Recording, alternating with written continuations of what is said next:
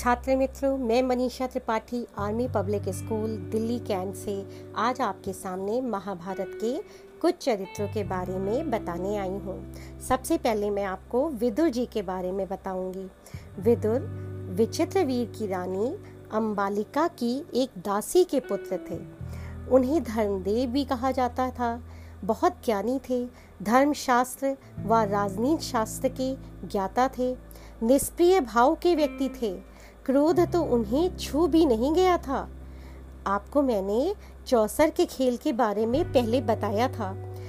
उसको कौरव पांडव ने शकुनी मामा की मदद से खेला था और छल से उसने पांडवों को हरा दिया। खेल से पहले विदुर जी ने, जो धृतराष्ट्र के प्रधानमंत्री भी थे, उन्हें जुआ खेलने की अनुमति ना देने का सुझाव दिया। धृतराष्ट्र ने दुर्योधन से विदुर की बात मानने के लिए कहा, लेकिन दुर्योधन तो दुर्योधन था, ना माना।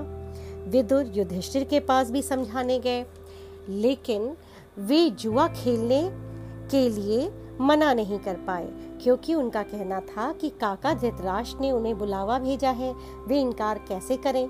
तो बच्चों, आपने चौसर का बुरा परिणाम तो सुना ही होगा। यही चौसर का खेल महाभारत के युद्ध का कारण बना।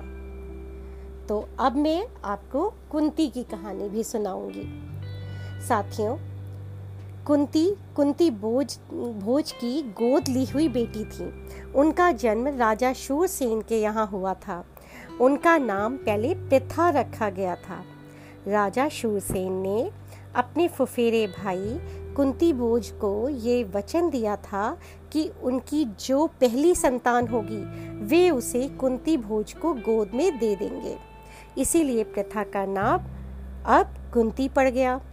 कुंती ने ऋषि दुर्वासा की एक साल तक बहुत सेवा की। ऋषि ने प्रसन्न होकर उन्हें एक वरदान दिया। बोले हे कन्या, तुम किसी भी देवता का ध्यान करोगी तो वो अपने ही समान एक तेजस्वी पुत्र तुम्हें प्रदान करेंगे. वरदान की परीक्षा लेने के लिए एक बार कुंती ने सूर्य देव का आवाहन किया। तो उनके आशीर्वाद से उन्हें एक पुत्र पैदा हुआ। वो पुत्र जन्म से ही कवच कुंडल धारण धारण करके पैदा हुआ था। वो बड़ा होकर बहुत दानी बना। अपना कवच कुंडल उसने इंद्र को दे दिया था। यह बालक कर्ण के नाम से प्रसिद्ध हुआ। कर्ण कुंती की कोख से विवाह से पहले पैदा हुआ था, इसलिए लोकलाज के डर से कुंती ने उसे एक पेटी में बंद करके गंगा जी में बहा दिया था। अधीरथ नामक एक सारथी की नज़र उस पेटी पे पड़ी। उसने उस बच्चे को निकाला बहुत प्रसन्न हुआ उस बच्चे को पाकर, क्योंकि उसके कोई संतान न थी। इस प्रकार कर्ण एक सारथी के घर पल्ले लगा। तो बच्चों, ये तो हुई कर्ण की कहानी। अब सुनिए आगे कुंती के बारे में। कुंती विवाह के योग्य हुई। तो कुंती भोज ने स्वयंवर रखा। राजा पांडु से वहाँ कुंती का विवाह कराया। भीष्म के कहने पर राजा पांडु ने मध्य देश की राजकुमारी माद्री से भी विवाह कर लिया और वे सब खुशी से एक साथ रहने लगे। एक बार जब राजा पांडु शिकार खेलने गए, जंगल में उन्होंने हिरण के वेश में एक ऋषि दंपति को बाण से मार दिया। मरते समय उस दंपति ने उन्हें श्राप दे दिया कि वे संतान उत्पत्ति नहीं कर सकेंगे। दुखी होकर विदुर को राज्य का भार सौंपकर वे जंगल चले गए। कुंती व माद्री दोनों रानियाँ भी उनके साथ गईं। वहाँ कुंती ने देवों का आवाहन करके राजा पांडु की अनुमति से पुत्रों को जन्म दिया। कुंती के युधिष्ठिर अर्जुन व भीम पैदा हुए और माद्री के नकुल और सहदेव। ऋषि के शाप के कारण जब राजा पांडु व माद्री के साथ एक बार विहार करने जंगल में गए तो वहाँ राजा पांडु की मृत्यु हो गई। रानी माद्री ने अपने पुत्रों को कुंती को सौंपा और वो पांडी के पांडु के साथ सती हो गई। ऋषियों ने कुंती व उनके पाँचों पांडवों के को वहाँ हस्तिनापुर में पहुँचा दिया। भीष्म ने उनकी देखरेख की। कौरव पांडवों में वैर भाव देखकर उन्होंने राज्य को दो भागों में बांट दिया। पांडवों को इंद्रप्रस्थ दिया और कौरवों को हस्तिनापुर दिया। अब मैं आपको भीम के बारे में सुनाऊँगी। हस्तिनापुर में कौरव पांडव से द्वेष भाव रखते थे। शरीर बल के कारण खेल खेल में भीम कौरवों को बहुत तंग करता था।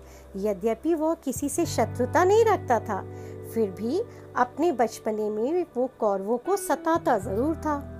आचार्य कृपाचार्य उन्हें दोनों को शास्त्र विद्या और शस्त्र विद्या सिखाने लगे। पांडव प्रखर थे, जल्दी सीख जाते, कौरव इसीलिए उनको पसंद नहीं करते थे। एक दिन दुर्योधन ने जल क्रीड़ा का प्रबंध किया। पाँचों कौरवों को न्योता दिया। योजना बनाई कि भीम को डुबाकर मार डालेंगे। बड़ी देर तक खेलने व तैरने के बाद जब सब सोने चले गए तो दुर्योधन ने छल से भीम के भोजन में विष मिला दिया, जिससे भीम के मरने के बाद पांडवों से आसानी से उनका राज्य छीन सके। भीम को खाने से नशा हुआ और वो गंगा किनारे जाकर रेत में गिर गए। वहीं छिपे हुए दुर्योधन ने भीम के हाथ पैर बांधकर गंगा में बहा दिया। लेकिन तब क्या हुआ? देखिए, पानी के प्रभाव से उसका विष खत्म हो गया और वो अपने महल चला आया। भीम को आता हुआ देखकर पांडव की खुशी का ठिकाना ना रहा। दुर्योधन को भी देखकर बड़ा आश्चर्य हुआ कि ये भीम ज़िंदा कैसे रह गया। कुंती ने दुर्योधन की ये चाल विदुर को बताई। विदुर ने कहा कि इसका ज़िक्र किसी से ना करें और स्वयं को सुरक्षित रखें। ऐसा विदुर ने वैर भाव को कम करने के लिए सुझाव दिया। पांडवों ने भी सोचा, समय आने पर इसका जवाब दिया जाएगा। तो बच्चों, हमने अभी तक जितने भी पाठ पढ़े हैं आपको उनके लघु प्रश्नोत्तर बनाने होंगे जिससे आपकी समझदारी विकसित हो सके। धन्यवाद।